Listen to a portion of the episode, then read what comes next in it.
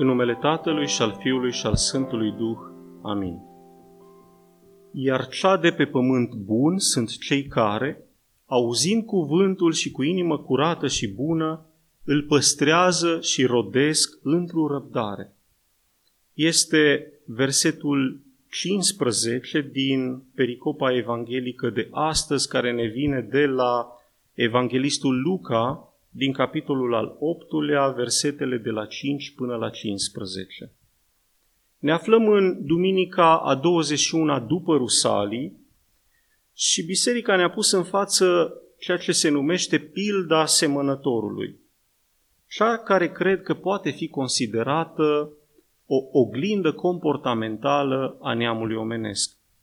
Și tocmai pentru că ne dorim cu toții să arătăm bine când ne uităm în oglindă, și mai ales dacă este vorba despre oglinda conștiinței, vom purcede și noi mai departe pe drumul catehezei liturgice, semănând nu semințe, ci cuvinte, care nădăjduim să rodească rod însutit. Ce vom învăța astăzi? Că este necesar să ne sfințim. Dincolo de această introducere vom avea o scurtă recapitulare vom vorbi despre împărtășanie și vom încheia cu câteva concluzii. Recapitulare, în urmă cu circa o lună, vorbisem despre frângerea agnețului și turnarea apei calde a căldurii în potir, simbol uh, al pogorârii Duhului Sfânt peste biserică atunci când lucrarea lui Hristos este încheiată. Și oprirea importantă a zilei și, cred, oprirea esențială a liturgiei va fi astăzi, așa cum menționasem adineori, asupra împărtășaniei. După adăugarea părții Isus în potir, despre care vorbisem data trecută, pe disc au mai rămas trei părți, Hristos, Ni și Ca. Și acum o primă stratificare, sau de fapt împărtășania se stratifică așa, o parte este pentru clerici, episcopi, preoți, diaconi și o parte este pentru dumneavoastră, pentru popor. Din partea Hristos se împărtășesc clericii. Un cleric, în mod normal, doar din, din această parte se, se împărtășește, iar ulterior, ă, probabil ați observat în timpul liturgiei, preoții se împărtășesc cu Sfântul Sânge din potir. Beau de, de, de trei ori din potir.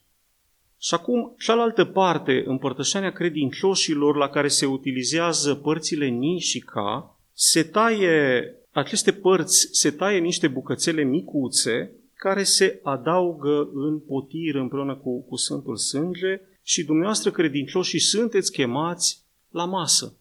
Ca și o, o primă observație, tot acum sau uneori uh, ulterior, depinde de tipul slujbei, se adaugă și celelalte miride de pe disc, ceea ce am pus părțile pentru Maica Domnului, pentru Sfinți, pentru Îngeri și a, a tuturor celor care au fost pomeniți atunci când trimiteți pomelnicele la, la proscomidie. Ajuns aici, trebuie să subliniez încă o dată că acesta este punctul de maximă importanță al slujbei, împărtășirea credincioșilor, împărtășirea preoților sau clericilor în prima fază și după aceea împărtășirea credincioșilor. Nicolae Cabasila ne spunea așa într-o cumva o definiție a liturgiei, ne zicea că obiectul ei este prefacerea darurilor de pâine și vin în trup și sânge și scopul ei este sfințirea credincioșilor. Și se pun aici mai multe întrebări, dar pentru astăzi ne vom opri doar asupra primelor două. Prima întrebare. Care sunt condițiile? Ce dorește, ce, ce solicită Hristos de la noi ca să putem veni să primim aceste daruri minunate, Sfintele lui Taine? O să avem uh, pentru asta două răspunsuri. Primul ne vine de la Sfântul Nicolae Cabasila și acum o să citez. Curăția sufletului, iubire de Dumnezeu, credință, dorirea Sfintelor Taine, râvna de a se împărtăși cu dânsele, zel fierbinte, alergarea cu sete către Hristos. Cu acestea trebuie să se apropie cei ce vor să fie părtași a lui Hristos. Acestea sunt treptele scării care ne duc spre Euharistie în, în viziunea Sfântului Nicolae Cabasila. Și acum vine a doua observație. Nicăieri, Sfântul Nicolae Cabasila nu menționează că ar trebui să fim perfecți. Sau nu, nu menționează că ar trebui să fim fără, fără de pată, fără de păcat. Nici de cum. Și tocmai pentru că suntem păcătoși, trebuie să ne apropiem de potir ca să ne luăm vindecare.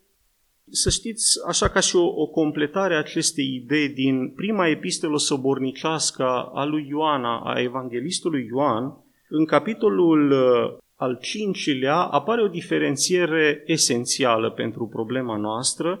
De acolo, de la Sfântul Ioan, aflăm că există păcate care sunt uh, greșeli sau nedreptăți cumva cotidiene și există păcate de moarte.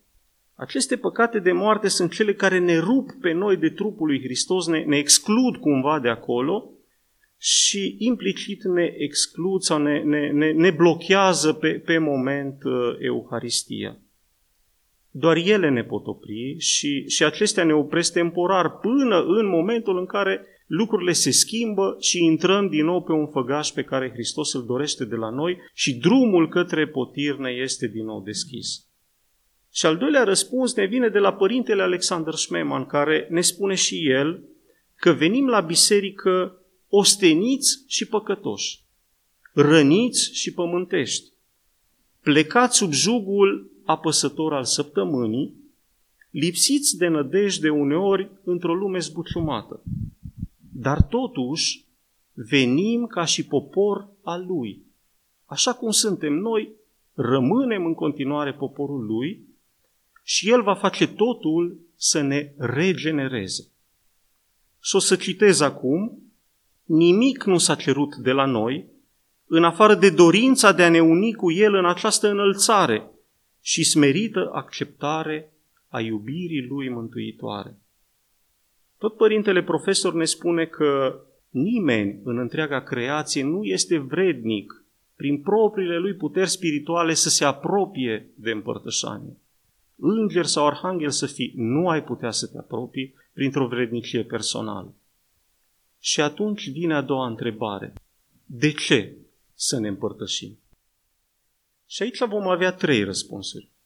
Primul de la același dumnezeesc învățător Nicolae Cabasila, care ne spune așa, pentru că doar El, Hristos, e singurul care ne împacă cu Dumnezeu și ne aduce pace cu El. Să o să citesc din nou cuvintele Sfântului Nicolae. Tot așa și Dumnezeu se îndură de orice om care poartă chipul unui născut și care mănâncă trupul lui și se face un duh cu el. Fără de acestea, orice om rămâne tot omul cel vechi cel urât de Dumnezeu și neavând nimic comun cu El. Să nu fie asta pentru niciunul dintre noi și pentru nimeni niciodată. Al doilea răspuns ne vine de la părintele profesor Alexander Schmemann, care ne spune așa, pentru că ea, împărtășania, este hrana esențială a oricărui creștin. Este hrana nemuririi, și fără ea nu suntem vii cu adevărat. Suntem vii din punct de vedere natural, dar nu suntem vii din punct de vedere spiritual. După cuvintele Domnului, de nu veți mânca trupul fiului, fiului omului și de nu veți bea sângele lui, nu veți avea viață într-o voi. Ioan, capitolul 6, versetul 53. Să știți că nu prea ni se lasă alternative trebuie să venim să ne împărtășim din potir. Iar al treilea răspuns ne vine de la Geronda Emiliano Simonopetritul, care ne spune așa că prin participarea la împărtășanie îi oferim Domnului atunci când, când ne împărtășim sinele nostru, îi oferim adâncurile ființei noastre să le poată frământa, să le poată curăți, să le poată schimba și mai ales să le poată sfinți.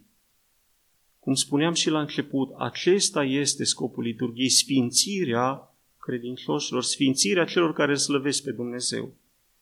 Completând această idee și profetul ne spune că El în sfinț se odihnește. Deci noi când îi oferim inima noastră să o sfințească, îi oferim și locaș de bucurie și de odihnă. Isaia 57, versetul 15. Câteva concluzii. Revenind de unde am plecat, la pericopă, o să vă rog nu doar să păstrați cuvântul în inimi, ci să-l puneți în lucrare. A doua concluzie, gândiți-vă cât ne bucurăm de comuniune, de, de agapa din afara bisericii, de, de după slujbă, dar aminte ce bucurie tainică simțim atunci când sufletul nostru intră în comuniune cu însuși Domnul. Iar Sfântul Nicolae Cabasila, Dumnezeescul nostru învățător, a treia concluzie, ne spune că Euharistia este singurul soare al sufletelor. Amin.